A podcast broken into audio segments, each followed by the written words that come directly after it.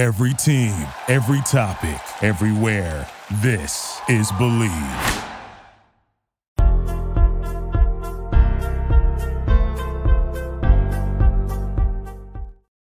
Hi, welcome to Bleav in Clemson Football with Levon Kirkland. I'm Will Vandervort. We thank you guys for being with us tonight as we got a ton of stuff to do, Levon. A ton of news Yes. has come out in the last week if, involving Clemson football and college football in general. And so we appreciate you guys being with us tonight. Um, we're going to talk uh, uh, about obviously the Tigers' um, birth, uh, excuse me, invitation and acceptance into the Gator Bowl. That was a surprise. And Mhm. then we're, we're going to talk about uh, the the college football playoff and what happened there. I know a lot of a lot. Of, Levon's got an opinion on that, as as do I. We got a lot of Clemson news and notes with good things, and then other things that people probably are not as uh, happy about. Um, and then uh, we got some uh, news here on the we- on, on the on the podcast uh, we want to talk about too. Some, some that what we can talk about. Um, and so with that, I'll bring in my colleague Levon Kirkland. Levon, thanks for uh, being here, buddy. And how how things going down there in the beautiful city of Columbia? And I say that sarcastically. well, I got my eye on the Gamecocks, but uh, everything's good, man. I, I, I can't complain. Uh, you know, I just wanted to really give a shout out to my sister in law, who mother has just passed uh, this past week. So just want to give our prayers to her. But other than that, man, things are going well. Can't complain. Yeah, um, our prayers with her as well, and and um, you know, I know everybody out there in Clemson will do the same for her. Uh, um, tough times as always, and we hate that. But Levon, uh, just want to throw this out there. This will be your last Bleav in Clemson football podcast Yes. with us Mhm. uh, because of other opportunities that have come up. If somebody wants to know what those opportunities are, they can go to the Clemson Insider, uh, where right. my boss uh, broke the story this morning. And uh, so, uh, but so, but we can't talk about it officially because it hasn't officially happened. Uh, Yes. So, but uh, I want to say congrats to you, my friend, and and and I've. I've enjoyed these last three years working with you doing this podcast. I'm gonna miss it. I'm gonna have to replace you now. I don't know who I'm gonna get to replace you, but I'll find somebody. Um, but it's been a blast, man, working with you. Ah, it's been tremendous. Uh, I, I remember coming to you with this and asking you to help me out with it, and it's been three really, really good years. I think we've done a very good job giving the perspective about Clemson football and our thoughts about it. And hopefully, we taught people about the game and the inside stuff that you should look at. It was great, man. It was a lot of fun, a lot of laughter. We kind of went off script a couple of times talking about everything from Batman to dating. But I, I thought it was a lot of fun, and I'm going to miss it. I'm going to miss it, but I'm looking so forward to the next opportunity. It's going to be great. Yeah, it, it's going to be great, and um, like I said, it'll it'll be announced to Clemson here pretty soon and uh, officially. But uh, uh, just wanted to you know put that out there that we we're going to miss you. Enjoyed working with you these last. And we started during COVID. That's We uh, did. so. Uh, That's craziness, right? It did. We started with COVID, and we were doing the uh, Zoom stuff before anybody, and, and and like this thing before anybody started doing all that. We were doing it this way, and Yes. um, you know, so we we were kind of started off that way. A, a, a crazy first year, uh, first Yes. season, and now uh, we're in our fourth season here this year, wrapping it up. And man, it's been fun. We've seen Clemson in the college football playoff. We've seen them playing in the Orange Bowl. Gone Mhm. through some ups and downs, and through the transfer portal and NIL era. Um, it's been an interesting uh, couple years for us doing this show with all these things Mhm. going on. And ironically, we're going to talk about all that tonight. I know, man. It it never ends with us. I mean, such great stories, and I'm just looking forward to um, talking today, man. I I'm going to miss you. I'm going to really miss you. yeah, well, good news is me and you'll see each other. They won't see us on the podcast, but me and you'll see each other a lot. Yeah, we'll we'll be doing some lunch or whatever like that, That's hanging right. out. But yeah, yeah, that's that's the one thing I'm going to miss just doing this podcast. It was something that I always look forward to, and and the thing was, we were really increasing our network. I mean, we were really climbing up there. So, man, but this opportunity was too good for me to pass up. Oh, absolutely, absolutely. I understand it as you know, and um, but uh, anyway, uh, we'll get with it tonight and get the show going. And we want to uh, first of all thank our sponsors. Of course, you can see it scrolling down there at the bottom. The Clemson Insider, your the most complete coverage of Clemson athletics and recruiting. Uh, we appreciate uh, uh, Robert MacRae, the publisher, my boss over at the Clemson Insider, for giving us this platform each and every week to do the show on on Twitter, on Facebook, and on the YouTube channel. And if you're on the YouTube channel, please subscribe and like uh, this podcast and subscribe to the Clemson Insider YouTube channel. We would appreciate it as always. Um, also, want to thank uh, our good friends over at Tip It Back Sports Grill, 215 Pelham Road in Greenville, South Carolina. It's the place to be this fall season, and now we're getting ready for bowl season uh, which starts here probably in the next seven days or so. Um, so Tip It Back Sports is the place to go for all the biggest games from around the country uh, on their mini TVs. They'll have, of course, Clemson's bowl game, the Gator Bowl, which we're going to talk about here in a minute, and as well as other games, uh, bowl games from the ACC and the SEC. If it's the NFL you want, Tip It Back Sports Grill has all your Sunday games, and they are the home of the Pittsburgh Steelers in the Greenville area. Not that right now we're too proud of the Pittsburgh Steelers after what happened last Sunday. Yeah. Uh, but we're still Steelers. We love them. Um, and uh, but anyway, you can go there, and it's a great Steelers bar. And Tim Cinco and his uh, his family uh, ha- uh, has done a great job with that place. So go over to Tip It Back Sports Grill again, located at the Commons in Pelham. It's open seven days a week. On Monday is Twisted Trivia Night, as well as Monday Night Football. Other nights are they have karaoke and live music every Saturday, of course, is college football. Um, also, now it's designated for college basketballs. There's college basketball around everywhere. And Sundays are designated for the Pittsburgh Steelers and the NFL. So come on over to Tim. Come on over and see Tim Cinco and his team at Tip Back Sports Grill, located at the Commons of Pelham. Tip Back Sports Grill is the place to be for all your college sports action and NFL action this season. Um, and then also, we want to thank the good folks over at betonline.ag. BetOnline um, is the place to be this holiday season as you get your uh, you get your uh, rolling with NFL. You're we're in full stride with the NBA now. Uh, the NHL is hitting midseason form as well. So go on over to Bet Online. It's your number one source for for for destination for all your sports wagering information with up to the minute sports wagering news, odds, trends, and predictions. Bet online is the top spot for every pro and amateur sports, and not just the big four, but BetOnline has information available at your fingertips with both desktop and mobile access at any time for almost any sport that's played from MMA to international soccer. So head on over to BetOnline today and remember to use our promo code BLEAV, that's B L E A V, for your 50% welcome bonus on your first deposit. Again, that is your promo code is B L E A V for your 50% welcome bonus on your first deposit. Bet online where the game starts. And Levon, we're going to get started mm-hmm. Clemson news. And let's start it off with the Gator Bowl. The Tigers are Gator Bowl bound. Uh, mm-hmm. The football team accepted a bid to play in the Gator Bowl um, against Kentucky. Uh, they will play the 29th of December in Jacksonville.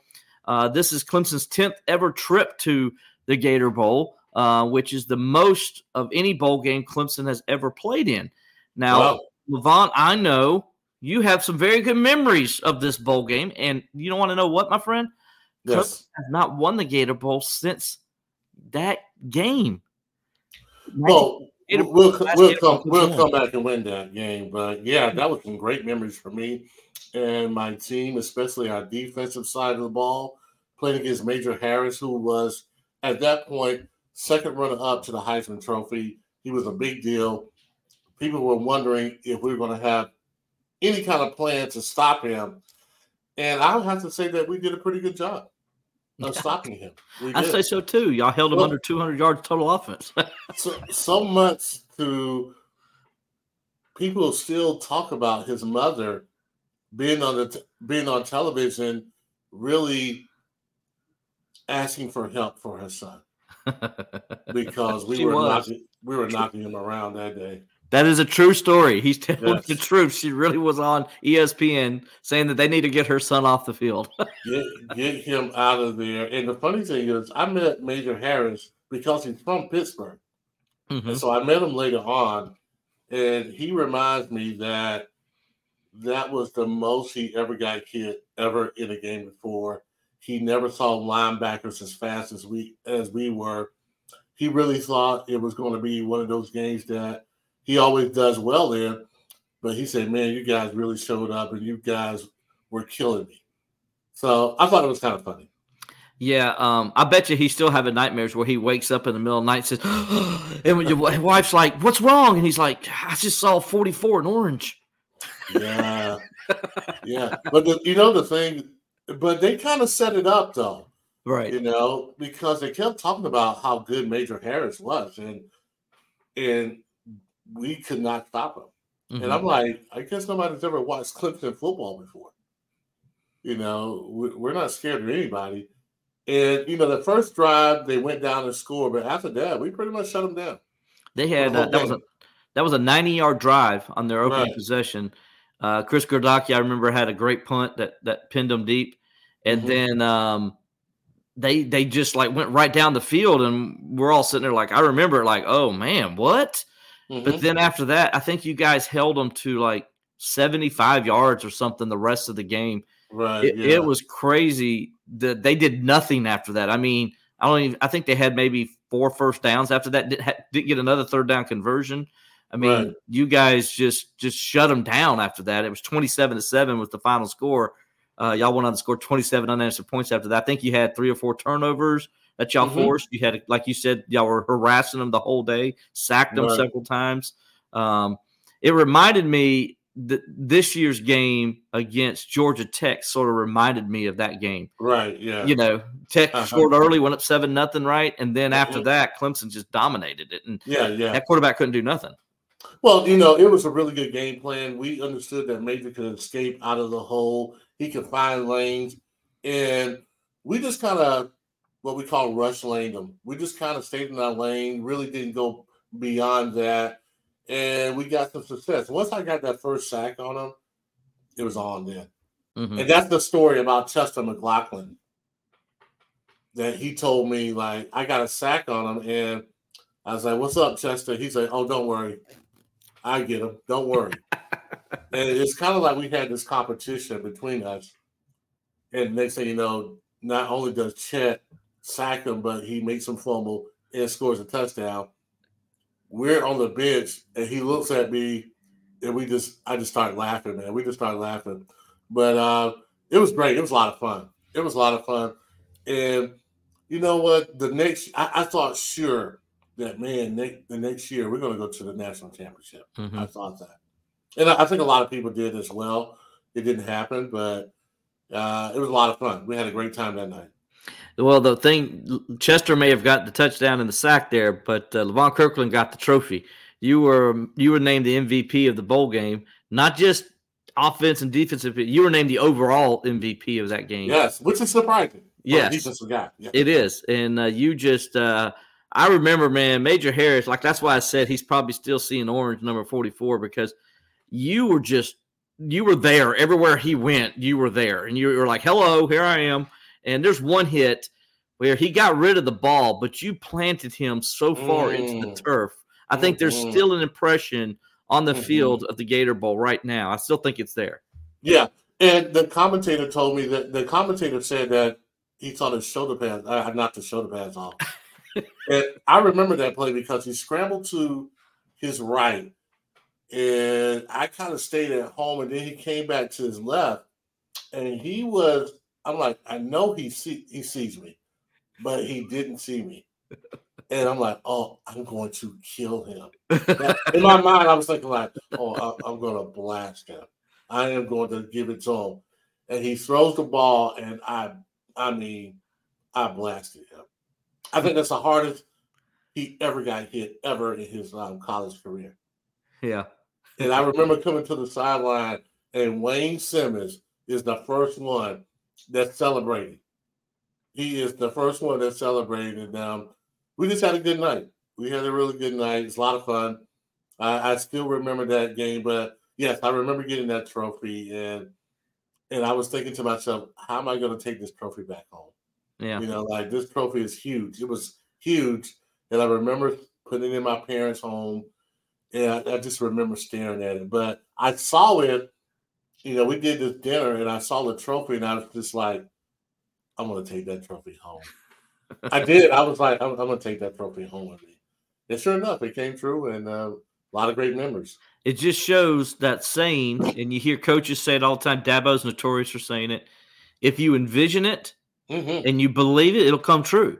But oh, you yeah, no got question. to see it first. You got to yes. see it before it happens. That hey, I'm going to do this. That's kind of what you did there. You're like, I'm going to get that trophy.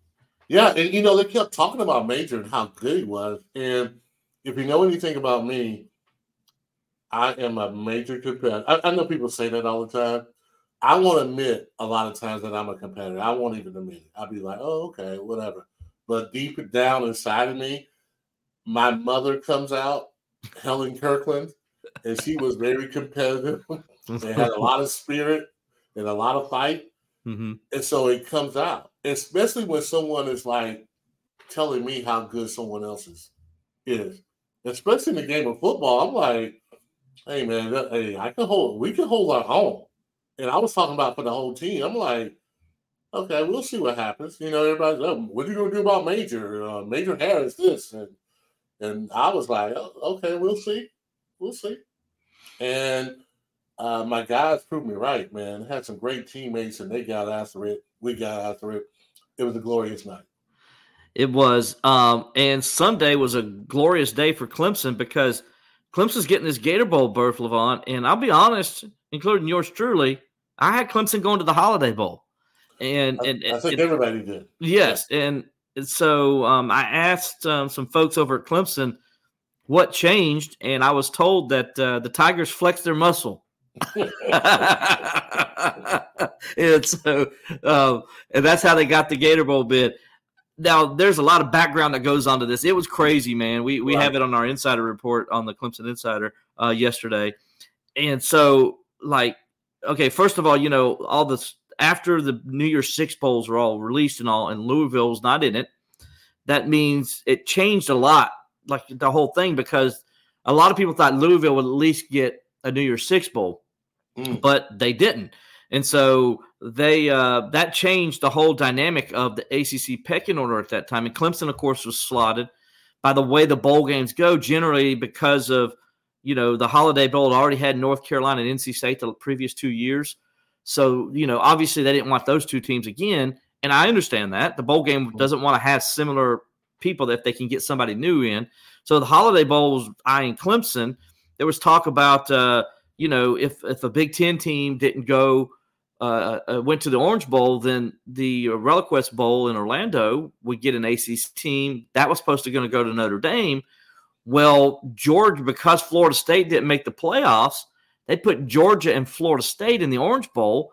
Mm. That means that the Big Ten got its got its spot back in the ReliaQuest Bowl. So Notre Dame didn't have a home. So um, there was some fight there because people wanted Notre Dame and Clemson, and nobody wanted Louisville.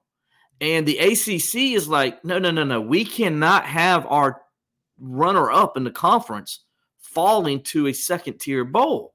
And they're kind of relaying this to the information to the bowl teams, and the bowl teams are like, well, we want Notre Dame, we want Clemson, and you know, so it, it sort of like was kind of going that way. Well, the Gator Bowl didn't want Notre Dame because they had Notre Dame last year. So the Gator Bowl, seeing Clemson's in the play, they're like, okay, we we we want Clemson. And and I talked to the people at the Gator Bowl, the Georgia Tech weekend, and um, the the lady that was representing the Gator Bowl, I asked her about it, and I said, if Clemson is there, what do you would you guys take them? She says, I guarantee you, if Clemson falls to us, Clemson is not falling past us. She's Ooh. like, we're taking Clemson, and that is gonna happen if they're there. But they didn't think they'd be there because they think the Holiday Bowl would get them because the Holiday Bowl slotted ahead of them. They got the pick first. The Pop Tart Bowl gets the pick first. Well, the Pop Tart Bowl didn't want Clemson because Clemson had just been there two years ago. Right. So it, what, what was Cheez It Bowl then? So you had this whole dynamics going. And so Notre Dame is sitting there, and I think the Pop Tart Bowl wanted Notre Dame, but the ACC was like, no, You're not going to take Notre Dame over our runner up. The Holiday Bowl's like, well, we want Clemson, you know, or we want Notre Dame. And and and you know that way they have. I mean, excuse me, they want Clemson, not Notre Dame, because Notre Dame in Southern Cal, Southern Cal's the other team in that game. They didn't want a rematch because they just played Right. earlier this season. So, Mhm. like, so the the Holiday Bowl's like, no. The Gator Bowl's like, no. We don't want Notre Dame. So neither one of those bowls wanted Notre Dame. And the ACC's telling the Pop Tart Bowl, you can't have Notre Dame. You know, and so basically it came down to there was an agreement, I think, made. You know, I don't know this. I can't say for certain because I wasn't in the room or what happened, but Mhm. what I understand, basically it, it worked out to where uh, the Holiday Bowl was like, okay, they'll take Louisville, okay, and you know NC State will go to because the what basically came down to this: the Pop Tart Bowl didn't want Louisville, and Mm. They're like, well, okay, if you don't take Louisville, you got to take NC State because we're not having our second and third place teams fall because you know NC State they wanted the Gator Bowl, the Gator Bowl wanted NC State if they couldn't get Clemson, that's what was going to happen. And so basically, it came down to where the Holiday Bowl was sort of like, okay, we'll take Louisville because we don't want another, we don't want a rematch game. So we'll Right. take Louisville. NC State took, uh, I mean, the Pop Tart Bowl took NC State, and that left Clemson sitting there with the Gator Bowl. And uh, Clemson kind of like the Gator Bowl stood its ground and said, "No, we're taking Clemson if they're available. We're not taking anybody else. We're not taking Louisville. The Gator Bowl will not budge." And so it, they all worked out a deal. Somehow it worked out, and, some, and Clemson got the Gator Bowl. And good for Clemson. Good for me because I really didn't feel like traveling on the Right. 26th flying, which is the Mhm. worst because the game's on the 27th. So I would have thought to it's on the fly. 29th. The game's not on the 29th? The Gator Bowl's the 29th. Okay. The, hol- the Holiday Bowl's on the oh, it's on 27th. the 27th. Yeah, that's right. So I was gonna have to leave on Christmas Day or Christmas Eve or the day after Christmas to Mhm. go to San Diego. Right. That's the worst time to travel. The It's worst time. The worst time to fly. And so Mhm. I was dreading it, man. I was just like, man, I was so happy. And I'm glad the drama with the ACC. The ACC didn't get all their bowl slots, Levon, until like it was almost seven o'clock before all the bowl games were announced for the ACC. It took them that long. Wow. Even after Clemson, the Gator Bowl picked up Clemson, it was like another hour or so before North Carolina and um, all those teams found their Virginia Tech and all them found their bowl slots. I mean, it was a it just it, Notre Dame fell to the Sun Bowl. wow. Notre Dame, Sun, and the Sun Bowl's played in Arizona. Am I correct? yes, no, no, it's played in uh, El Paso, Texas. Oh, I'm House Texas. Yeah, so they fell to the Sun Bowl, um, which Mm. nobody had Notre Dame going to Sun Bowl. I mean, Notre, Dame was nine and three. I think they finished in the top fifteen of the college Mhm. football playoff poll, and they fell all the way to the Sun Bowl, which is a second tier bowl game of the ACC. So the ACC, I will give credit, took care of its ACC schools first. And then said Notre Dame. Then you that's where you're going Notre Dame. But they made sure Notre Dame wasn't going to take Louisville slot or Clemson slot, and, and so good good for good for the ACC and for that, and then also good for Clemson for kind of Yes. flexing its muscles, and the Gator Bowl flexing its muscles too. And you know, now the fans is not that far as far as traveling is concerned. You know, it's not on Christmas Day or anything like that. Mhm. So I imagine that it's going to be a great turnout. The game is on that Friday. I am going to look forward to seeing a lot of Clemson people there. So I think it's um, I think it's fantastic that we're going to the Gator Bowl, and I I I'll probably get a chance to go to the Gator Bowl, see it, and remember all those good times that we had. yeah, It's, It- it's going to be great. It, it is going to be great, man. I, I I- enjoy the Gator Bowl. Uh, I got family down there, so obviously that's big for me there. Mhm. But uh, you know, I enjoyed that game. I enjoy the area. Um, it's, it's historic for Clemson. A lot of Clemson's fondest moments in history um, happened in Jacksonville, starting 1948. You know, Clemson went undefeated, completed their undefeated season, beat Missouri in the Gator Bowl to complete that season, and finished in the top 10 for the first time ever in school history. Um, you know, then the uh, obviously the game a lot of people remember is the 1978 Gator Bowl where Woody Hayes Yes, uh, punched uh, Charlie Bauman, Clemson defensive tackle Charlie Bauman, after Bauman intercepted the pass from Art Schlichter. I that- actually saw that play when it had when it happened, and I couldn't believe it. I couldn't believe a coach was punching a player. Yeah, it was nuts. I remember it too as a kid, and um, it was it was crazy to watch that he picked him up and then just took a swing. And the best part about that about it when you watch it live is mm-hmm. um, uh, uh, ABC's Keith Jackson and I think it was uh, Ara Parseghian, I believe, or so, I can't. Maybe it wasn't Ara Parseghian. I think it was though. They mm-hmm. were talking about it and they were like, you know, like they were talking about the game still. Like they didn't even see the punch thrown. And like Keith Jackson's like, yeah, there's a little brawl going on down there. Mm-hmm. You know, yeah. and I'm like, dude, there's not a brawl. The coach just punched the Clemson player. you know, uh, so that obviously was a big memory. Um, 1986 um, Gator mm-hmm. Bowl win for Clemson. There, get Stanford up 27 nothing at halftime, and then had to hold Stanford off there right. at the end because Stanford made a great comeback. Clemson ends up winning 27-21. That was a great game. And then um, and then of course your Gator Bowl victory there. Um, that was mm. awesome to do. And I covered the 2008 Gator Bowl. Um, so that was uh, that was a good game between Clemson and Nebraska. That was our first right. meeting since 81 Orange Bowl, 82 Orange Bowl. Nebraska ended up winning 26-21, but it was a great game. Nonetheless, defensive game and Ndamukong Suh just like was so dominant. Clemson could not block him, man. He was could so not good. block him at all. Mm-mm. So yeah, I remember. I remember that game. Yeah, I was like, this kid is going to be the first pick, no question about it. Exactly. Now there was one. Could, they could even triple team him. They, they could do nothing with him. No, he was one. Of, look, Ndamukong Suh was that year. I thought, you know, he should have probably been. To me, he should have won the Heisman. He was the best player in college football, I thought, that year. I can't remember yeah. who won it, and that tells you, like, that tells you, right? Who who won it in 2009? I can't remember. Mm. But Dominic, I can remember uh, Ndamukong Suh, right? But I can't tell you who won the Heisman Trophy that year. I'm sure it was somebody really good, but I can't remember. Like when, it was almost like when Hugh Green from Pittsburgh mm-hmm. almost won the Heisman. That's kind of how I felt about Suh. I was like, man, he, he could possibly win it, but he didn't, but yeah, you're right. I don't even remember the guy who won it. Yeah, I don't either.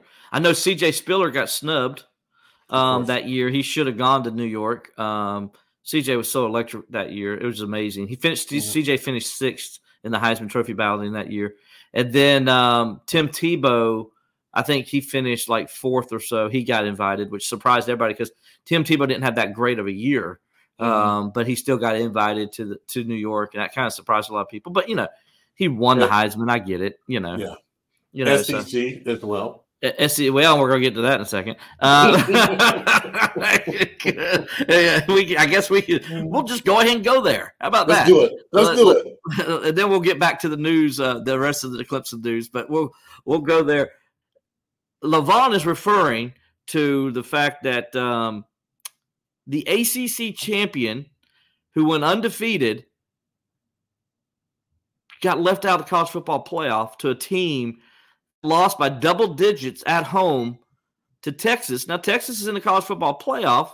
And yes, Alabama beat Georgia, but Florida State went undefeated. And I know there's some people out there, but hold on, Will.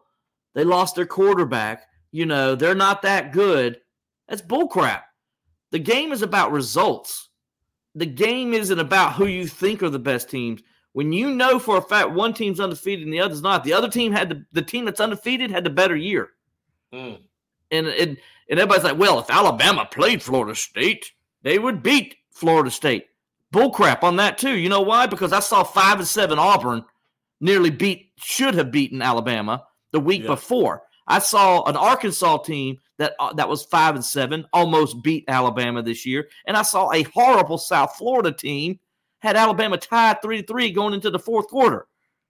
So don't come at me saying like Alabama would just dominate them. No, Alabama beat Georgia. Give them credit. Alabama won the SEC. Give them credit. But you know oh, what, yeah, guys? The ACC was a better conference this year than the SEC. If you don't believe me, go look at the head-to-head matchups. They were mm-hmm. six and four of the Power Five conferences, the SEC had the worst record against non conference Power Five opponents. Take that to the bank. Nebraska, excuse me, Alabama has no right being number four and being in the playoff. They robbed Florida State, and they did because the College Football Playoff Committee is a bunch of cowards. I called it out. Boo Corrigan, you're at NC State. It's on you too. You didn't take up for your conference. You should have fought for Florida State. Uh, it- there's no question about it. And I felt so bad for Florida State. And, I, and trust me, I'm no Florida State fan at all. Neither am I. But I felt for those kids. I did too. The whole time And those coaches and players. went 12 and 0, lost their quarterback, still went to Florida and or played Florida, won that game, won the ACC championship. And you tell me that those guys are not deserving to play in the you know for the national championship? I thought it was wrong, but that's what happens when you have a committee that really seem like they play by their own rules. It's Mhm. about the eye test, and I get it. Okay, it's an eye test. We want to put who we think is best for the playoffs, but it's winning got to mean something, right? I mean, every playoff scenario that I've ever been in, the winning the winning thing has something to do with it. Your Yeah. record has something to do with it, and normally, the best the team that has the best record is definitely going to get a slot in the playoff, or going to get home field advantage, or maybe a home field. But you telling me a team that wins goes twelve and zero in a Power Five conference, it's just like, oh well, your quarterback is not playing, so we foresee it not being a good game. So therefore, we're going to not even vote you guys in. Mm-hmm. Bull crap. I, I, I would have been I, I would have been livid. I mean, I don't see how Florida State was keeping this boys. I would have went off. I'm, I'm telling you. I think I would have went off, and I think I would let the committee know how I totally felt about it. And I would have. I can understand if Florida State doesn't want to go to the Orange Bowl. I, I, I would totally get it. But I felt so bad for those kids because they played their hearts out. And the Mhm. game is always decided on the field. Okay, you may think like, oh, this team looks better. Is that the case? A lot of NFL teams who are playing well down the road or at the end of the season would have been in the playoffs according to the committee. Oh, they look good. They look way better than this team that's 12 and up. Yeah, it's a tragic. It, it- I mean, it's just a shame, really. It's Mhm. a shame that this happened. I, I just, again, if I'm Florida State or if you're a team, especially if you're a kid, you want to know like, what else could you do? Because we did everything right.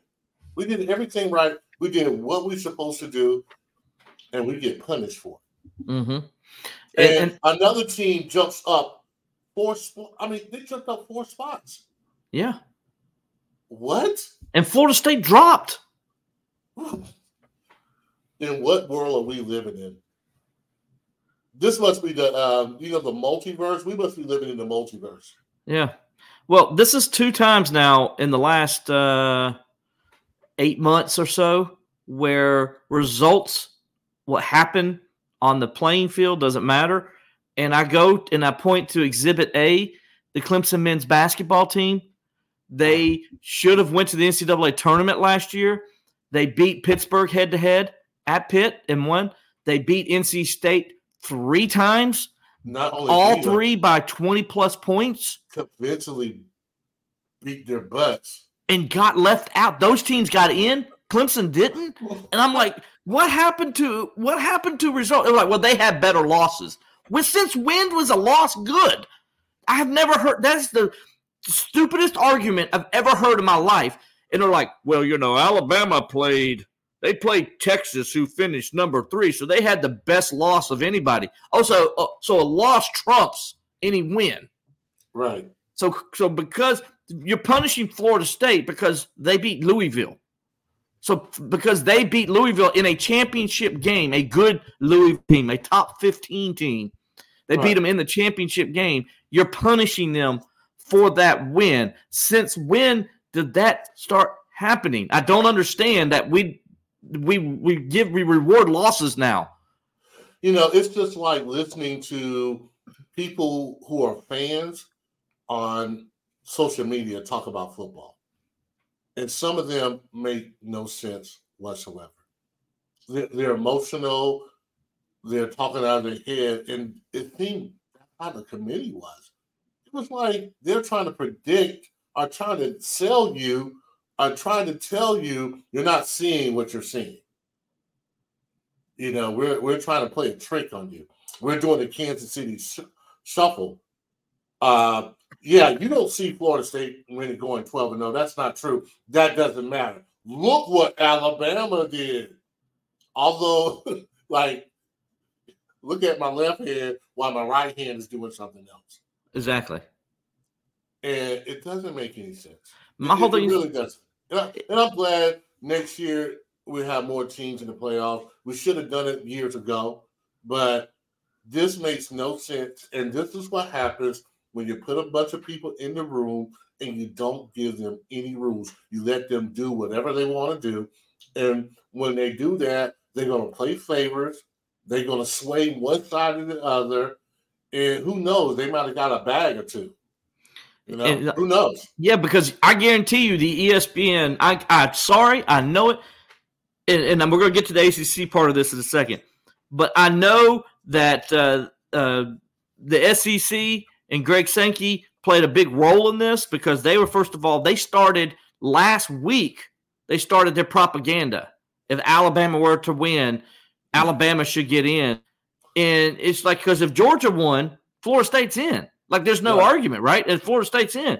But there, this whole propaganda is going on that they started a week ago, and and and it's like this is crazy. I can't believe this is even in the conversation.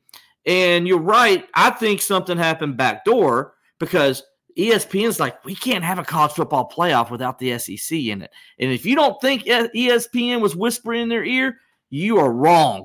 And I'm telling you, they were.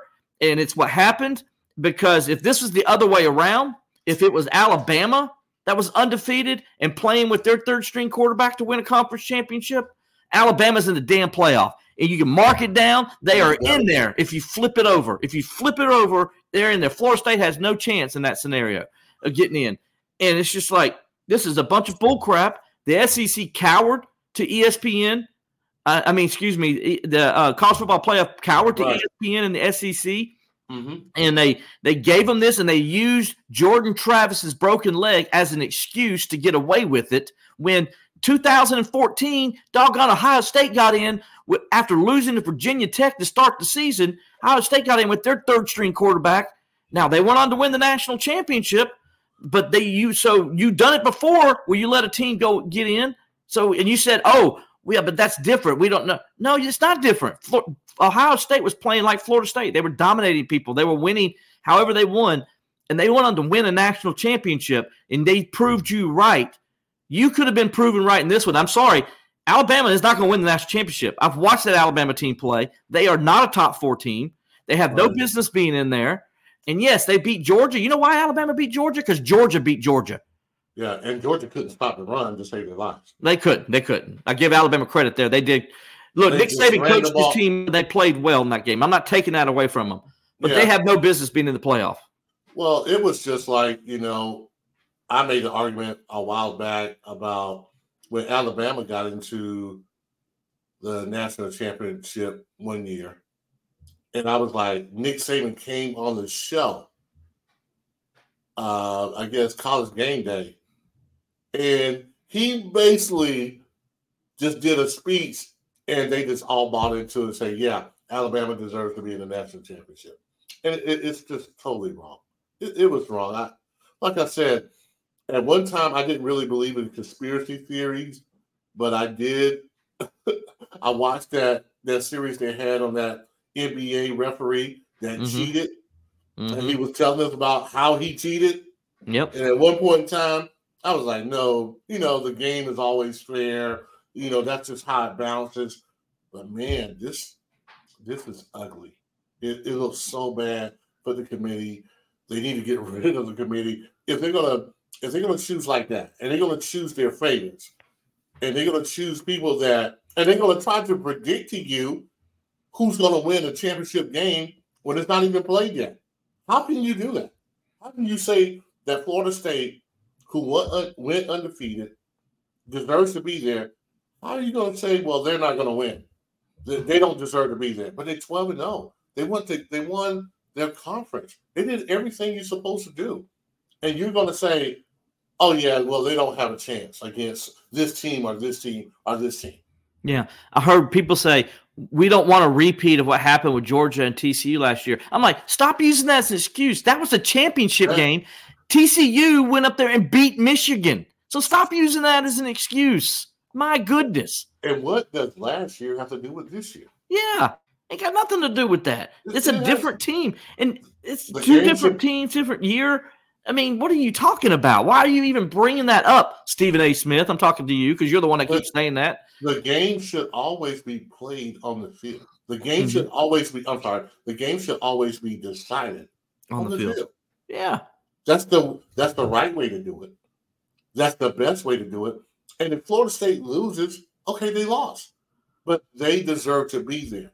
Okay, Exactly. what other like in the NFL? Your record has something to do with it. hmm What you did during the season, your resume had something to do with you being in the playoffs. Now, when you get to the playoffs, it's another season, and if you lose, you lose. But you deserve to be there at least. Right. You know you at least earned it and you and you fought your way there. And it's just I mean, I don't get when you look that- at the you look at the history of the college football playoff, it's clear that they consider the Big Ten and the SEC different than everybody else. And here's why. First example, in the first year of the playoff, TCU and um, Baylor were battling to get in the playoffs, and I think TCU was like number three or four at the time um, in the playoff. They both were three and four, and Ohio State jumped both of them. Now, and the reason they were jumped, according to the committee, was because they didn't have a conference championship game. Okay, there's one. So we can't put a team in who didn't play that extra data point they said. Okay. Fast forward the very next year. No, yeah, the very next year, Levon, the second year, Ohio State gets into the playoff without winning the Big Ten. Hmm. Ohio State didn't even play for the Big Ten championship. Ohio State got in again. Clemson, of course, beat the snot out of them in the, in the Fiesta Bowl that year. But Ohio State got in though with what the reason why TCU, TCU and Baylor couldn't get in the year before. Okay, Hmm. because they didn't have play in a conference championship game. They didn't have that extra data point. Then the very next year after that, Alabama gets into the college football playoff, even though they didn't win their division and play for an play SEC championship. Yeah. Yeah, and they got into the college. football. Now, did Alabama go win the national championship that year? They did, but again, favoritism toward the there. Big Ten, favoritism toward the SEC. That's two examples for the Big Ten, one for the SEC, and then this year you got the SEC getting it again. So the Big Ten and the SEC are the favorites of the college football playoff committee. They have to make sure those guys are there. They're in the playoff. They're in the playoffs, and it's a bunch of bullcrap. It's a bunch of politics, and somebody needs to fix this before next year because next year we're going to end up having a Big Ten SEC challenge in the playoffs. Nobody else is going to be allowed to play. That's what it's gonna be. Yeah. And you know, it's like the committee is like, I don't know if you've ever watched soap operas back in the day. Mm-hmm. Yeah, I did. Okay. My mom loved operas, soap operas were so bold and they thought that their audience would fall for anything that they would have like a kid that's five years old. Two weeks later, he's like a teenager. They'd be like, this is Nicholas uh, Newman. The kid was like five years old two weeks ago. Now he's a teenager. Huh? That's how the committee treats us fans. They treat us like we don't even know better. Or they'll say, like, one person plays a part, they've been playing it for years, and they're just substituting. Um, tonight, Nikki Hayes is playing Erica. That's not Erica. Yes, it is. We said it is. We said it is. In this year's playoff run, Florida State will be replaced by Alabama. But wait a second. Florida State won all their games. Alabama didn't win all their games. What? What? Again, Florida State is not as good as Alabama, although they won all their games. The ACC, what they're really saying is Well, we don't really respect the ACC, no matter if the ACC this year head to head has more victories than losses against the SEC. We're still going to pull it over your head that the SEC is better. It just means more. And we don't really care Florida State if you beat Clemson at home, you win all these games despite losing your quarterback. You're not deserving. Alabama will be playing a part of Florida State in the playoffs.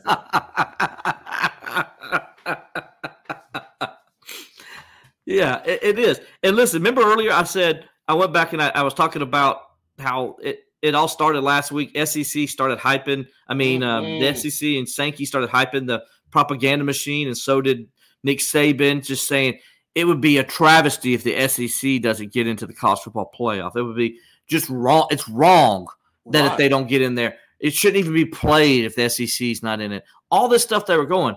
And first of all, I'm gonna go ahead and say, obviously it worked. The SEC knows what they're doing. And here's where I have a problem with Commissioner Jim Phillips and the ACC.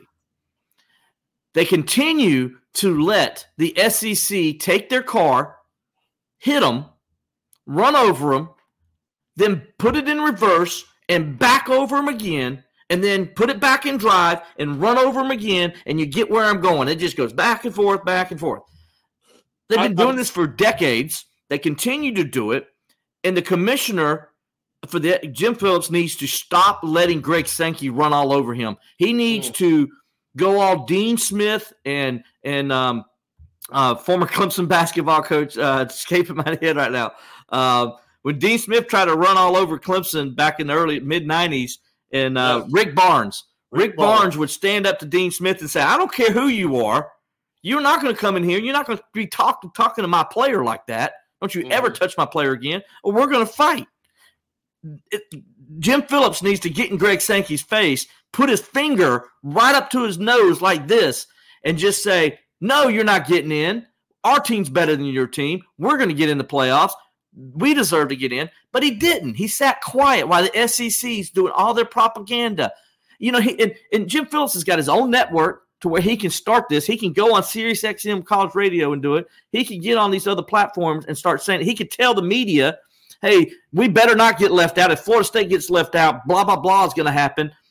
You know, he waited till after it already happened before he responded.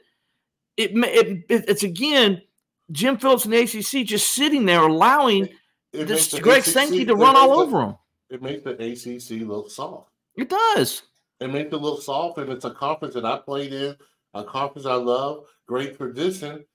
And we just lost a case where we should have definitely won. 12 and 0 ACC champions. Why are you not in the playoff run?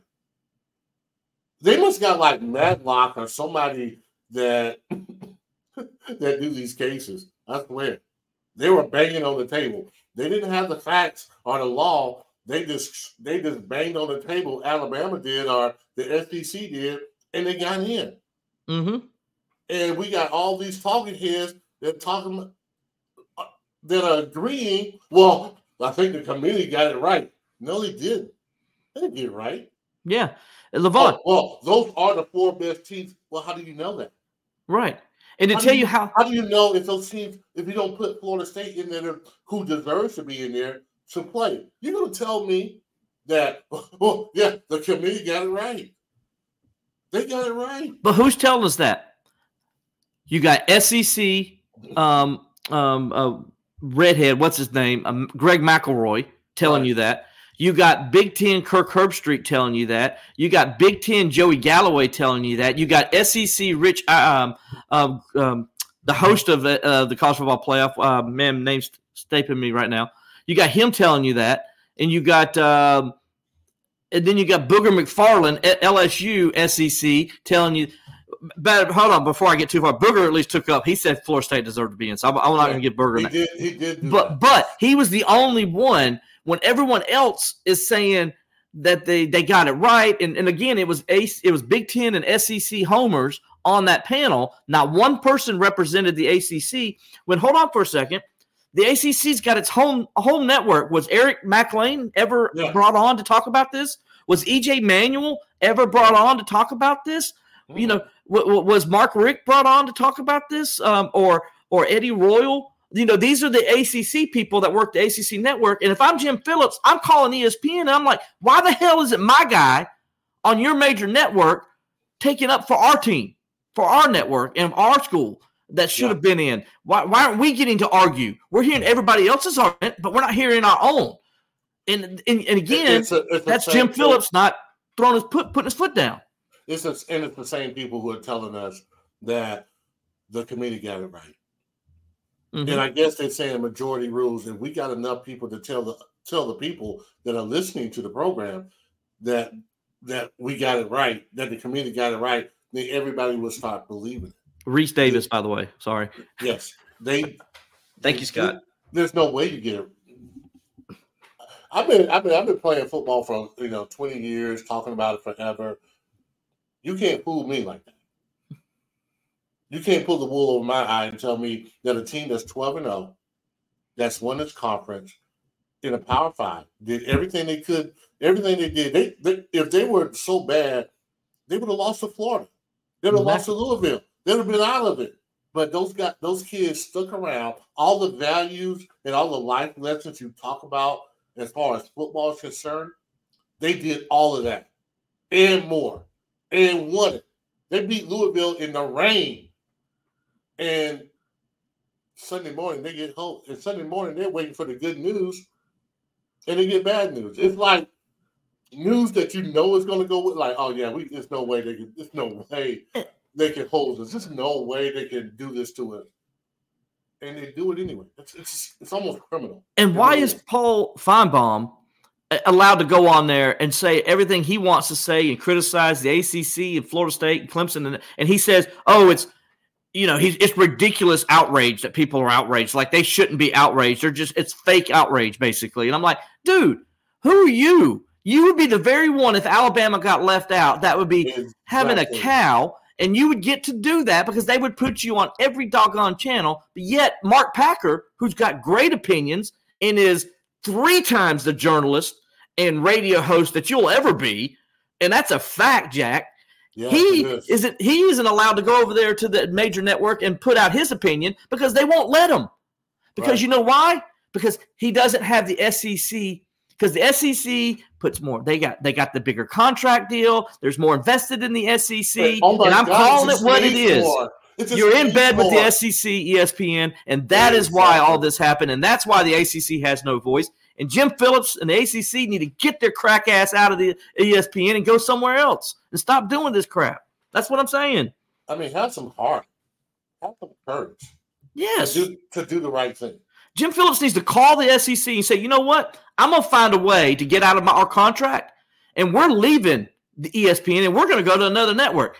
Whether he can do it or not, he needs to start like saying he's gonna do it. You know what I'm saying? Like, put your foot down and start saying, you know what? We're, I'm gonna find a way to get out of this doggone contract with you, and I'm uh-huh. tired of your crap. And we're not gonna be on your network anymore because your network is totally sleeping with the SEC. It, it, it's a terrible thing. It really is, man. And like I said, I'm no Florida State fan at all, at all. But you gotta feel for them. If you're a human being, that's just not. It's not right. It's not fair, and they hose those kids because they did the right thing, Mm-hmm. and and they wanted a certain conference to get in. They want a certain conference to get in. And like I said, like man, you would hate to think that things like this happen in sports, but it does. It, it really does. It, and that's a shame because I always thought that sports was fair. You didn't, you didn't want to think that people would throw games, but they do. Yep. And committees get it wrong.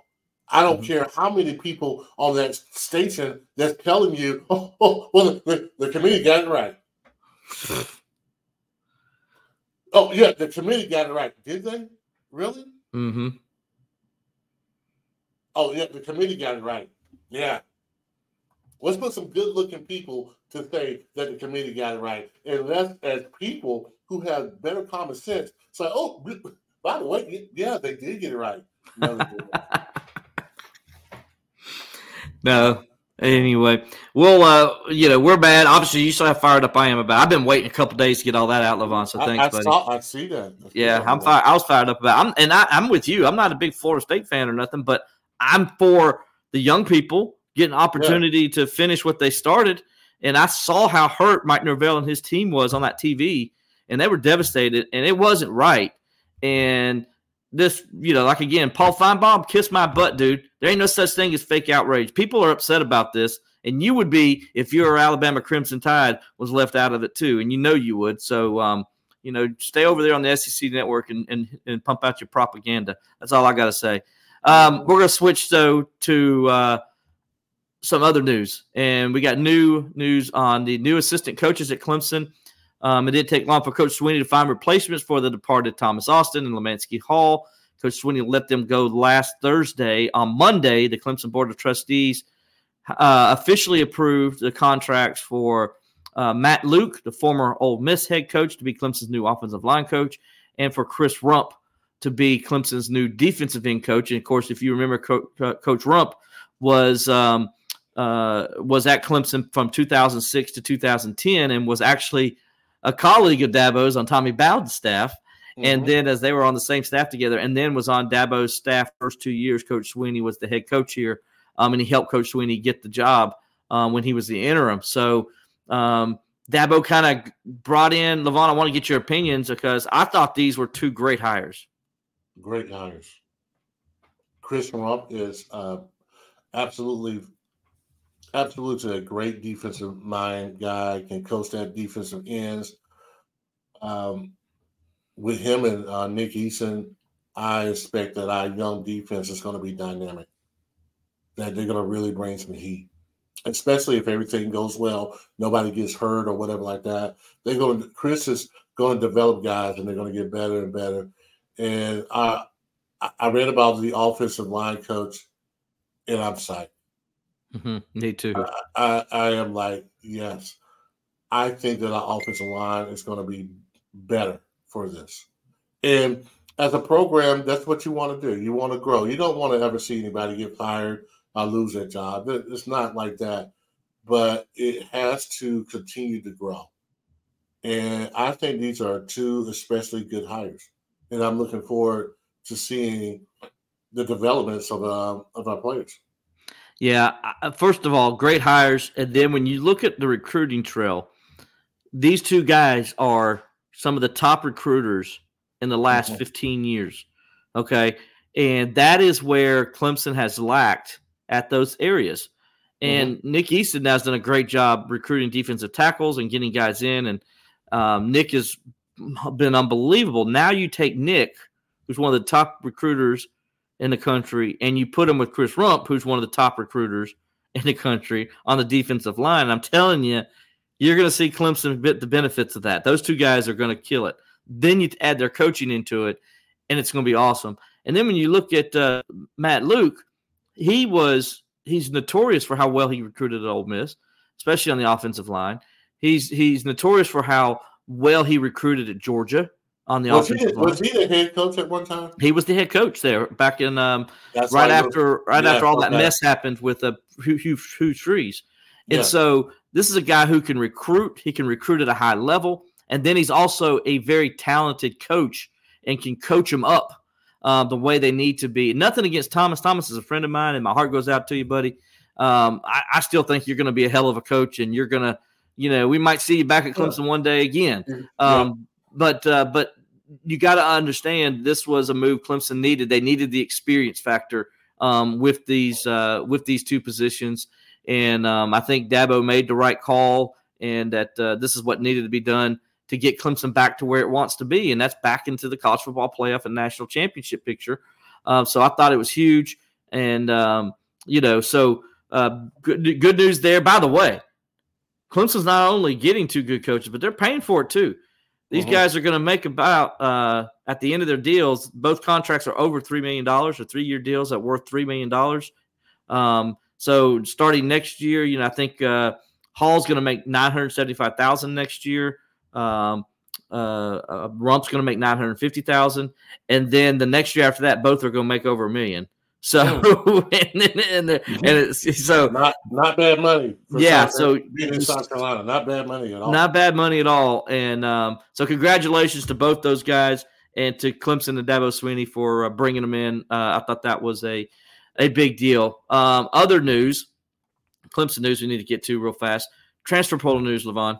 Mm-hmm. Clemson's already had lost several players to the transfer portal, including today they lost safety Andrew Mukuba. Uh, he announced he's going to leave um, Clemson, and he entered the portal. Uh, wide receiver Beaux Collins is in the portal, as well as um, Hunter Helms, uh, cornerback Toriano Pride, offensive lineman Mitchell Mays, running back Dominique Thomas, and then um, the freshman uh, defensive end. Uh, hold on, escaping me here. Let me pull it up. Uh, freshman defensive end uh, David Ojiegbe, who was um, a guy that they really were excited about. Um, Levon, they were really excited about him and what he could do um, at, at Clemson. Um, and so, uh, kind of disappointing that they're not going to have uh, a chance with him, a true freshman in Ojiegbe, to uh, to kind of continue to build him. But he wanted to go, and this is the world we live in. I think one thing the NCAA should definitely change is the uh, one year rule involving freshmen, because I think after one year as a true freshman, it's a mistake to transfer because I don't think you know yet what you're going to be able to do. I don't think you've had enough time. You've only been on campus a few months. How do you know how you're going to develop? You know, Chris Rumph comes in now as your defensive ends coach. How do you know like he could this guy this guy's top got a ton of players to the NFL, including Da'Quan Bowers and Ricky Sapp and Gaines Adams. You know, this guy's got a track record for getting guys in the NFL. He's coached in the NFL. How in the world are you going to leave and not give that guy a chance to coach you up? Well, yeah, I, I think it's really tough. You know, um, on, on, one hand, you understand the player and you, you, his reasons for wanting to play, but I, I think it's always still something about understanding competition and being able to deal with that and being able to develop and grow as a human being, as a person. And that's what it's all about. It is about going through some of the tough things that you have to go through as a college athlete. And I don't know how healthy it is all the time when guys are jumping in and out of the portal. I, I would like to see how many guys are still in the portal. How many people get lost in the portal? Mm-hmm. How many people really go off and have great successful careers when they go to another another team. It's probably the odds are probably not that great, you know. But like I said before, it's uh it's difficult, and that's the world we live in. I think as a coach, like you know, you just kind of almost have to accept it and keep moving on and keep moving forward. Mm-hmm. But also, I think there's, you know, players need to be mentored and players need to be asked the tough questions and you know sit and let's think about this because it's so trendy to go in. It's so yeah. trendy. It's just, that's the thing. It's just like when guys could leave early. Guys were leaving early even though they had no reason to leave early. And if I'm a if I'm a freshman, maybe I, you know what, you know, let's give it another try. Let's let's see what happens. But then again, you never know the dynamics of everything, and um, you just try to do your best to make sure those kids are going to be successful. So, um, yeah, I, I, I, see the numbers, but I, I really feel good about this team and how they're going to play next year. Or I, I think it's going to. I think Coach Swinney's building, and, mm-hmm. and, that's all you can possibly do. Do the best you possibly can, and, and keep moving. Yeah, the thing that gets me with the transfer portal, like a guy like Andrew Mukuba, he's been at Clemson three years. I understand. Uh, I know some of the background of why he's leaving and I understand it and I get it for him. Mm-hmm. He's a he's going to be a senior this year. He's played Clemson three years. I get it with him. I would love to see him finish at Clemson. No doubt. I think he's a heck of a player. I know he loves Clemson, uh, but there's some other things behind the scenes that uh, I understood him making his decision. But right. he's got a lot of data to help him make that decision because he's been there three years and he's gone through some things. And, and I see it with Hunter Helms, no problem. I see it with Beaux Collins. I have no problem those guys are older players. They they know what they want. They know what they're looking for. And there's other things behind the scenes that uh, they that I understand. But mm-hmm. I don't understand a true freshman jumping into the transfer portal like the UCLA quarterback last week. This is what's wrong with college football right now. Is we we're putting kids and allowing these 18 year olds to make decisions for themselves when they really don't know what the best decision is for themselves. And it's like, especially a true freshman, he's he's got the mind of a 19 year old kid. He's a kid and he's listening to other people put stuff in his ears. Now there might be a situation, and I'm not going to say Ojiegbe. There might be some. I don't know his reasoning. There might be something at mm-hmm. home or something, far as we know. I don't know. Right. But to me, a true freshman, and Levon, you're the perfect person to ask about this because you were redshirted like Ojiegbe was. You understand what it's like to have to sit out a whole year and not play. Mm-hmm. But you didn't have a choice, really. You could have transferred and left, I guess. You could have. But you also knew, is that the best thing for me? Right. And can I, or can I just go ahead and prove them wrong and get my butt on the field? What, I, I how did you handle it? You know, honestly, I thought it was about proving myself right that I belong, um, that I belong at the table. Mm-hmm. And I didn't mind. I didn't mind doing the work. I'm not saying anybody don't want to do the work. You never know in the background what's going on. You, you really don't. So um, that, I think that is a tough decision for a freshman to make. I, I'd rather for a guy. I can almost understand it better when a guy goes through he gets his degree. He gets what he's supposed to come there to get. He gets that. And then he's thinking, you know, maybe I need to change the scenery. I can also understand that. But yeah, I, I think it's tough when you, you, get a true freshman that hasn't yet proved himself and had the opportunity to do it and say, well, I'm, I'm just going to go. Now you have to re, you have to almost start all over again. I don't care how much those coaches are saying, yeah, come to us. You're you're doing wonderful here. You'll be great here. You still got to prove yourself. You still got to compete against. Uh, you still got to compete against guys that you don't know anything about. Now you're in a whole new situation, and you never know if the grass is greener. Mm-hmm. You know, but you always wish young people well. You you want them to do well. But yeah, I, I understand. I mean, maybe there should be some put in place, but then somebody else will say, "Well, you're holding them back. You're going against their rights." But it's a but, freshman. It's just but, it's it's different for a freshman. The mentality is different. Yeah, and sometimes as a young man, we're not always the most mature that we should be. We're not always developed yet, and sometimes that takes a little time. You know, only thing you can do as a program is present yourself as the best option mm-hmm. for the kid. Present yourself as the best way that he's going to get support and resources that he's not going to get anywhere else. And at the end of the day, if he still wants to leave, then that's his choice. And you wish him good luck. You yeah, you wonder why he's leaving when you've got a new coach coming in. Xavier Thomas is graduating, so he's going to be gone. Justin Mascoll's graduating, so he's going to be gone. Um, yeah, TJ Parker's there, and, mm-hmm. and you got to go compete against him, but and they're going to bring in a couple other guys that are going to be good too, and they're going to have to compete against.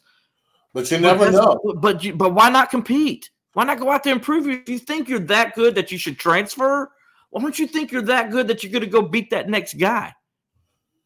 Yeah, you, you just never know. And a lot of times, I wish they would kind of do more of a study of how guys do once they go from, you know, they trans, you know, they go from one team to another one that would be interesting, I think. But like I said, all thing you can do as a program present yourself as the best possible choice the kid can make.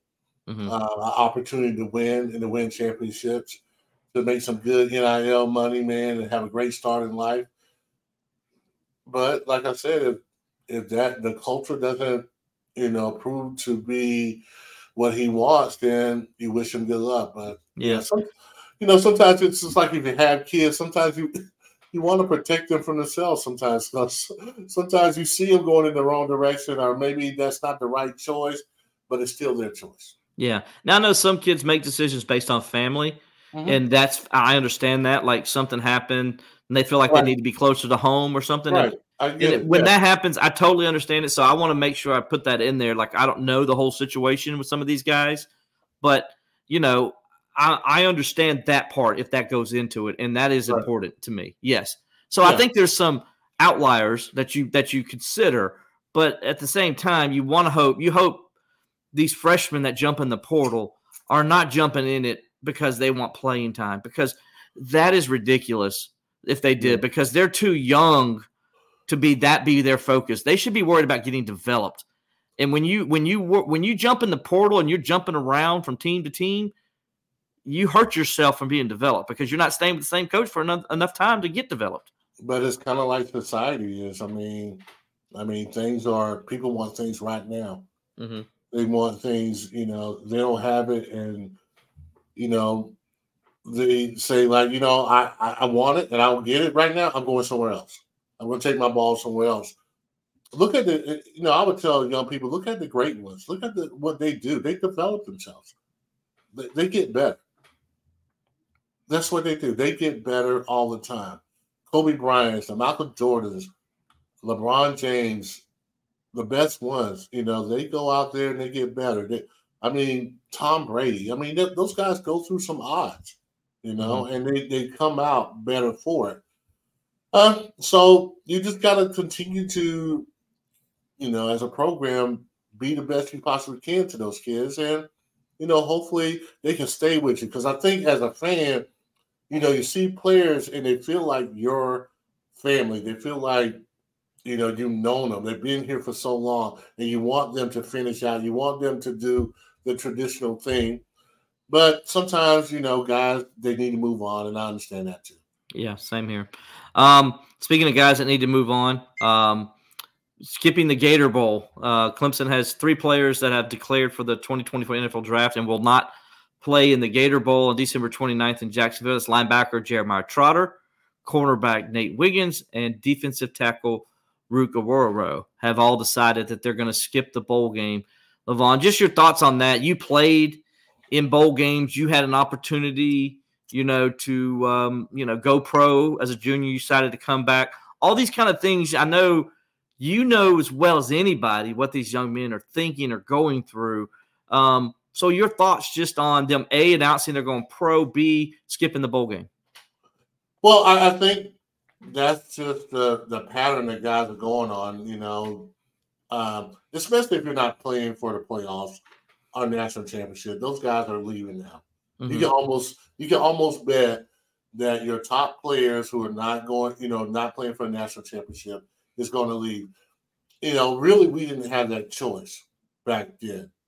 But I had a choice to. I could have left my junior year, and honestly, I probably would have got drafted higher. A lot of people don't probably understand. I would have probably got drafted higher if I'd have left. But I really? wanted to come back. For me, for me, I wanted to come back. I wanted to be. It was important for me to be a senior. That was just my thought process. I think if, you know, what I would want you to get though before you leave, before you go pro, man, if you get that degree, man, I get it. And I also understand that, hey, you want to, you don't want to get hurt. So I, I, I totally get it. I totally mm-hmm. get it. But from a fan perspective, you want those guys to play. You do. But from a I can understand it, it, gets it gets old after a while. You've been in the same program for a long time. It gets a little old, and guys are kind of some, sometimes guys are ready to move on. And I can understand that they don't want to play in the Gator Bowl. I, I, I get it.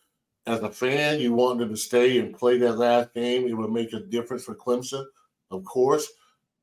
But you gotta you gotta you gotta understand where they're coming from. And you gotta understand it and you, you want to keep that relationship. There. Yeah, so, it's an so it's, it's, an yeah. individual thing, right? It, like it you, I know you. I know you would in today's college football. If you were playing in it, you would probably play. play in the game no because that's who you are. I know that's yeah. who you are.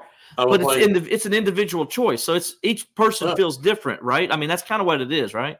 Yeah, and I, I think you know I can understand like well, hey, I don't want to get hurt or things like that. But for me, yeah, I want to go out there and play one more last time. It, it, it should be fun. It's a bowl game. It should be fun. Yeah. It really should be. Uh, but nowadays, I, I, get it. You know, hey, you don't want to get you don't want to get hurt. You want to make sure that you're ready for the combines and going on to the next level. I, I, I get that. I, I, do. But man, I would wish I, I really wish that some of those guys would just kind of just play that one more game Mhm. and probably and just go out there and have fun. Play that Well- one more game, have fun, and then you know you can take off those pads and then you can move on. Because the one thing though, once you finish, you know you're done. You're finished, and you can't get that back. And I Yeah. wonder down the line when you say like, man, I wish I would have played in the bowl game. You know, Right. the pros are going to be waiting for you. Trust me. And when you do that, you're going to see that it's now it's different. It's different. Then you're not going to be playing with your boys anymore, your friends that you came up with. It's going to be, you know, kind of dog eat dog work. It's a job. It's a job now, man. So I hope you're ready for it. I- I Yeah. hope you are. the thing that I always think about this, and you mentioned like maybe you know they, they have a little regret after they do it, and I think some do. I don't say all do, but I say I think I want to say some do, and I just know like you know think about it this way: you play a whole season. What is different? I mean, I I understand they're being advised and their agents are telling them, but these are people. Some people that didn't even play football that are telling Why- you things. But why are why is your agent telling you? Yeah, exactly. Why are you letting these people talk to you and, and, and convincing you and you're not because what is different for Jeremiah Trotter and Nate Wiggins and Rook than they just played the South Carolina game? Why'd they even play in the South Carolina game? If they were worried about getting hurt. Why'd they play in the Georgia Tech game if they were worried about it? Because they already knew Clemson wasn't going to play in a in a bowl in a national championship game or playoff game. So they already knew that. They already knew Clemson wasn't going to play after they lost to NC State. They knew Clemson wasn't going to play for an ACC championship. So why do you play those other games and then not play the bowl game? What's the difference? Because is it the bowl game finishing that season? That's the question I would ask them. Like, okay, what's different about this game than the South Carolina game? Yeah, You, know, could have got hurt against South I- Carolina. I think people just kind of follow. We just kind of we're, we're we follow the crowd. We follow the you know uh, what's trendy or or whatever. But I, I think you're absolutely right. What's the difference? You know, why not sit out that game? hmm You know, get ready for the pros. And then sometimes you know, I, I know as a player, sometimes you listen to.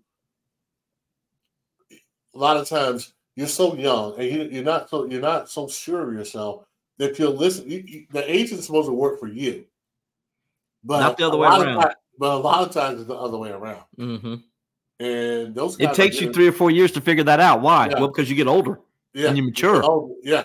And so a lot of times those guys are getting paid to get you to come on out to start, you know, hey, I want you to train with these guys. And, you know, none of that stuff is free.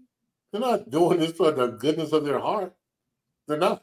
Hmm Exactly. So you gotta uh, you gotta understand where they're they're coming from too. What's their angle? And trying to get you out. So I mean, it seemed like an agent would tell you the right thing to do, regardless of what you want to hear or not want to hear. Right. But in this game, the agents are not going to always do that because it's about their bottom line and making money as Filling their well. pockets up too. And and, and So, yeah, Yeah, so be careful and be careful. I think really, who's talking to you and what's their name? Why are they telling you know like why are they telling you to leave? mhm. You know, um, so I, I would look at all that if I'm a player, and you know, of course, it's up to you to make that decision. But sometimes as young men, it's hard for us to make decisions because we're not that mature yet. Mm-mm. We're not. You got you got to be. You know, to me, it's just like you know, what's the difference in the game? And you know, I don't. You know, would you do, make sure you're not going to have any regrets that you play? Because why do you play football, Levon? What's the reason to play football? Well, I think there's several, but the one number one thing is, man, it's fun. To play the game, right? Yeah, it's a kid's game. The game It's is the best part. Yeah, especially if you got the ability to play, man. God, I loved it. You know, but I can't speak for everybody else.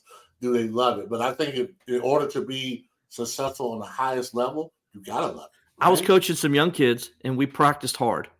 I mean, we mm-hmm. did because I like to. I like to make sure you're in position to be successful. That's how I coach, Right. and that's how that's how I try to do everything I do.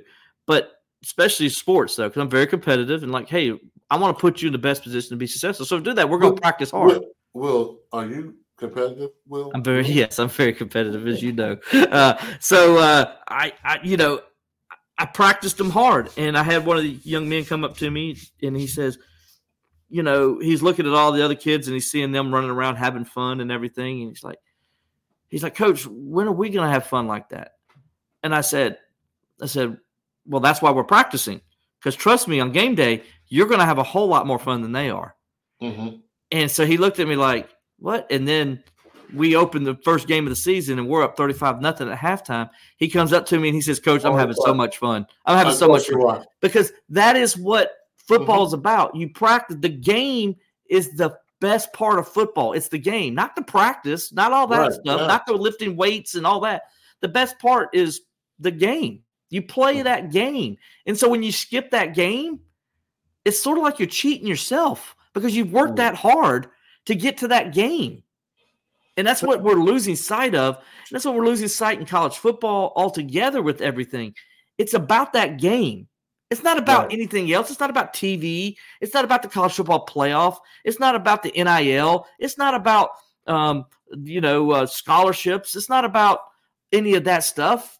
You know, it's not about turning pro. It's about playing the game and having fun. Yeah. That's to me. That's what it's about. Well, no, I, I, I totally understand it, and and I know it from a a, a guy who's played it. Man, you're gonna miss it. You you are. I mean, we were talking about the Gator Bowl today, Mhm. and man, I, I still miss it. And you know, because once you're done, you're really done. This is it.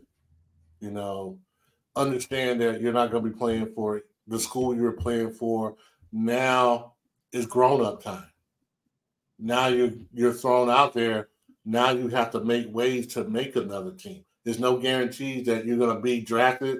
None of that stuff. I don't care if they predict you to be number one. You know, hey, you're going to be in the first round. You don't know that. You don't know that. You don't know where you're going to get drafted. And that's the and, and a lot of them are going to realize how scary it is when drafting happens, and you have no idea what's the, like what's your next, where you going, what city you're going to. You have it's up in the air, and now not only do you have to once you on the team and once you get drafted, yay, congratulations! I don't care how hard you hug Roger Goodell. I don't care what suit you wear for being on stage. Guess what? That you're just getting started. The work is about to begin. And now you got to make the team. And you got to guess what? You got to keep making the team and keep making the team and keep making the team. It's a great profession, but it's a tough profession. yes, it is. It's a tough profession. So I think, man, enjoy college while you can. Enjoy being with your boys because when you get to the league, you're not going to be with your boys. You're going to be with guys who are your teammates and guys you get along with, but you're not going to be hanging out with them because some guys are going to be going home to their wife and kids. And you're going to be, it's not like college where after practice you're hanging out together. It's not going to be like that. It's, it's going to be a totally different world. And I think a lot of times guys may not know that. You know, they may not know the ins and outs. Um, but they will definitely, they would definitely get a dose of it once they declare themselves to go into the pros. Uh, just some news notes before we get out of here, Levon. Um, all ACC, uh, the Associated Press announced their All ACC team today. Clemson's Tyler Davis, uh, Jeremiah linebacker Jeremiah Trotter, and uh, cornerback Nate Wiggins were all named first team All ACC players, as they should be. Um, they were uh, obviously those three guys are great Clemson Tigers and great players. Tyler Davis again, just you know setting all kind of records. I think he's the only one of what what was it four players to make first Right. team All ACC in the history of Clemson football. Yeah. And uh, so to do it four years in a row, whatever, that's That's that's, just amazing, man. That's and that tells you Right. the kind of guy Tyler Davis. is. Me and you are huge Right. Tyler Davis fans. We have, been We- forever. We've been- yeah. So Well, happy for we- him. Yeah, well, I, I would tell anybody, man, if me and Will like a young player, you need to jump on him because that player is good. And we have not been wrong when we talk about young players that we think are going to be good. Yeah. We we we talked about Tyler Davis forever, and he, he becomes a top notch guy Wiggins, several other guys that we've had that we predicted was going to be really good players that end up being great players for the Clemson. Yeah, and all three of those guys, man, I just want to say, so fun to cover those three guys for me, mm-hmm. and so fun to watch them play football. Uh, I'm a defensive guy like yourself. I love defense, and they play defense the way you're supposed to. They, all three of those guys play with a lot of heart and right. determination. They've gone through some um, ups and downs, and um, and they and they always found a way to succeed at the end. And that's what I like about them. They're all going to be, I think, outstanding pros at the mm-hmm. next level. I really believe that. So, congratulations to those guys. Speaking of congratulations, let's congratulate the Clemson men's soccer team. They're advancing to the College World Cup in Louisville, uh, thanks to a two nothing win over uh, Stanford at Riggs Field last Saturday. They will play West Virginia at 6 p.m. on this coming Friday on ESPNU. Um, this is the 10th College Cup appearance for the Clemson program. The Tigers, of course, won three national championships in 1984, 1987, and 2021. This is the third time under head coach Mike Noonan that the Tigers have advanced to the College Cup. Uh, he both times previous Levon, they went to the championship game. They mm-hmm. won it one time, they lost it one time. So hopefully, coach can uh, can bring back another yeah. national championship for Clemson. That'll be awesome. Yeah. So congrats to them. And then me and Levon are huge basketball guys, and yeah. uh, no surprise, right? That we're, that we're big basketball guys. Clemson basketball is seven and zero oh for the first time since two thousand eight nine. This past week, they beat Alabama on the road for the first non-conference road win against a ranked opponent. Um, then they went on the road to open ACC play, and they took it to Pittsburgh um, and beat the Panthers again, the tenth or eleventh straight time they've beaten the Panthers. I think yeah. overall. Um, the tenth time, actually. Yeah, the tenth time. There you go. And so uh, that's big there. Uh, they on Wednesday night, or excuse me, then they find out they're ranked number twenty in the coaches poll. They're ranked number twenty-four in the AP poll. The net rankings came out, and they're 18th there. I think they should be higher, but you know, again, what do I know? Um, and then, um, then the, the, they're going to play seven and zero oh South Carolina Wednesday night, and this is from Tim Bourret. Um, that game, by the way, is going to be at eight o'clock on uh, ACC Network. So you want to check that out. Clemson against seven and zero. Oh Clemson against seven and zero oh South Carolina. It's the first time yeah. in the history of the rivalry that both teams, at, with that after playing more than three games, are undefeated coming into this game. First time ever. Remember, they used to be ACC rivals yeah. back in the day, mm-hmm. and so. Uh, this is a huge this is a huge game Wednesday night at Littlejohn Coliseum, man. I'm going to be there covering it. I'm kind of stoked about it, man. I mean, oh no, undefeated Carolina and undefeated Clemson. Yeah. This is going to be fun. Man, I'm going to watch that game because, believe it or not, I am I, I love Clemson basketball. I, I watch Clemson basketball, and right now, man, we we are a very good shooting team. And. I think anytime you can shoot the ball, man, you got an opportunity. So this is gonna I think this is to test our mettle a little bit. South Carolina's good too. I've seen them, but man, if you're not at Littlejohn, you should be ashamed of yourself. need to pack it out. If you're a Clemson fan, you need to pack it out. Make sure that the Gamecock fans don't get any tickets. That's that's what you that's need it. to do. That's you know, it. so you, you get that home court advantage for the Tigers. By the way, uh, seven and zero, oh, best start since 2009 season. Um, so congrats to Coach Brownell and his team and staff. Uh, off to a good year. We've said it earlier this year. We think this team's set up for a great season. I'm going to keep with this. Levon, I don't want to say it, but I'm going to. Go ahead. Put is this out. the team that finally does it? Is this the team that finally brings home an ACC championship for Clemson? It, it could possibly be. You know, I really like this team. I especially like the guy from Syracuse. What's his name? Uh, Joe Girard. Joe Girard. He's a baller. That man can shoot from anywhere on the court, man. I mean, PJ Hall has improved too. His outside game has gotten better. The the whole team is, uh, I mean, they're, they're better than what they were last year. And it, sh- it should have been a team that went to the NCAA. I think this team may have a chance. I think so too, man. This this this is a very this is the best Clemson basketball team I have seen since that um, 1991 team that won the ACC regular season title. This is the best one I've seen since then, and that was a great Clemson team. that team. was a really good team. Yeah. Yeah, and then also uh, I would put in, you know, obviously the 86, 87 Horace Grant led Tigers were Yes. doggone fun to watch too. And um, you know, I just love the makeup of this team. They got the inside game, they got the outside game. Yes. You can't key on PJ Hall anymore. No. So it's and you see Levon, PJ Hall leads the ACC in scoring right now. yeah. He's averaging Yeah. almost 22 over 22 points a game. Now, if he doesn't, if he if he don't become first A- uh, first team ACC, something wrong. Yeah. How how he's playing right now, Yeah.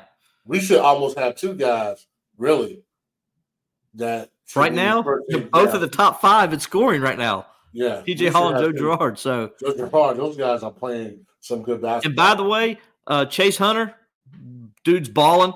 That second half against Alabama, dude, Yeah. he had two points and like three turnovers, I and, and then he just turned it on in that second half. I love Chase Hunter as a point guard, man. I do too, man. He's a fighter, dude. That's what I love Yeah. about him is he's a fighter, Yeah. and he and he's clutch when you need a big shot.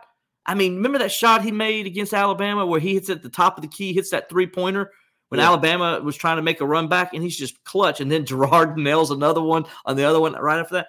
To have those two guys. if you don't guard Girard, you're going to be in trouble. I'm telling God. you. you have those two guys that are they got ice in their veins late in the game, and then Yeah. you got PJ Hall.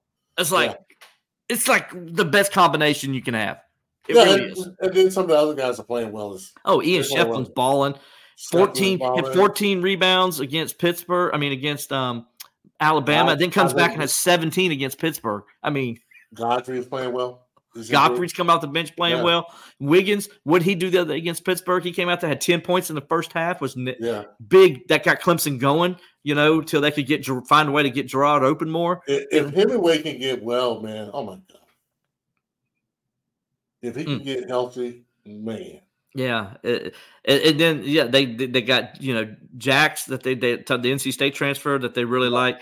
Um, you know, there's uh th- they they got some pieces, and um, this team is going to be a really really good team. They're going to make a run in Yeah, in March. I- There's no doubt in my mind they're making a run in. March. So that's right. anyway, well, we're gonna get out of here, man. Levon, it's been a blast the last three years, man. Has You're you're one of my great friends. I love you. I appreciate man. you. Love you too, And, bro. and I'm gonna miss doing this show with you, man. But the good news is I'm gonna get to see you all the time. So Yeah, you know what? Hey, and I just wanted to let everybody out there know, Tiger Insider, everybody that sponsor us, man. Thank you so much. The fans that have been really cheering us on, it's been wonderful. I I I love talking football, and one of the people I can talk football with is Will. We've always done it, and it's been a pleasure. Thank you so much for these last three years, but. You know, we're, we're moving on. It's going to get better, man. We're going to have some more fun. absolutely, we are, man. So for Levon Kirkland, I'm Will Vandervort. We'll talk to you next time on Bleav in Clemson Football with Levon Kirkland.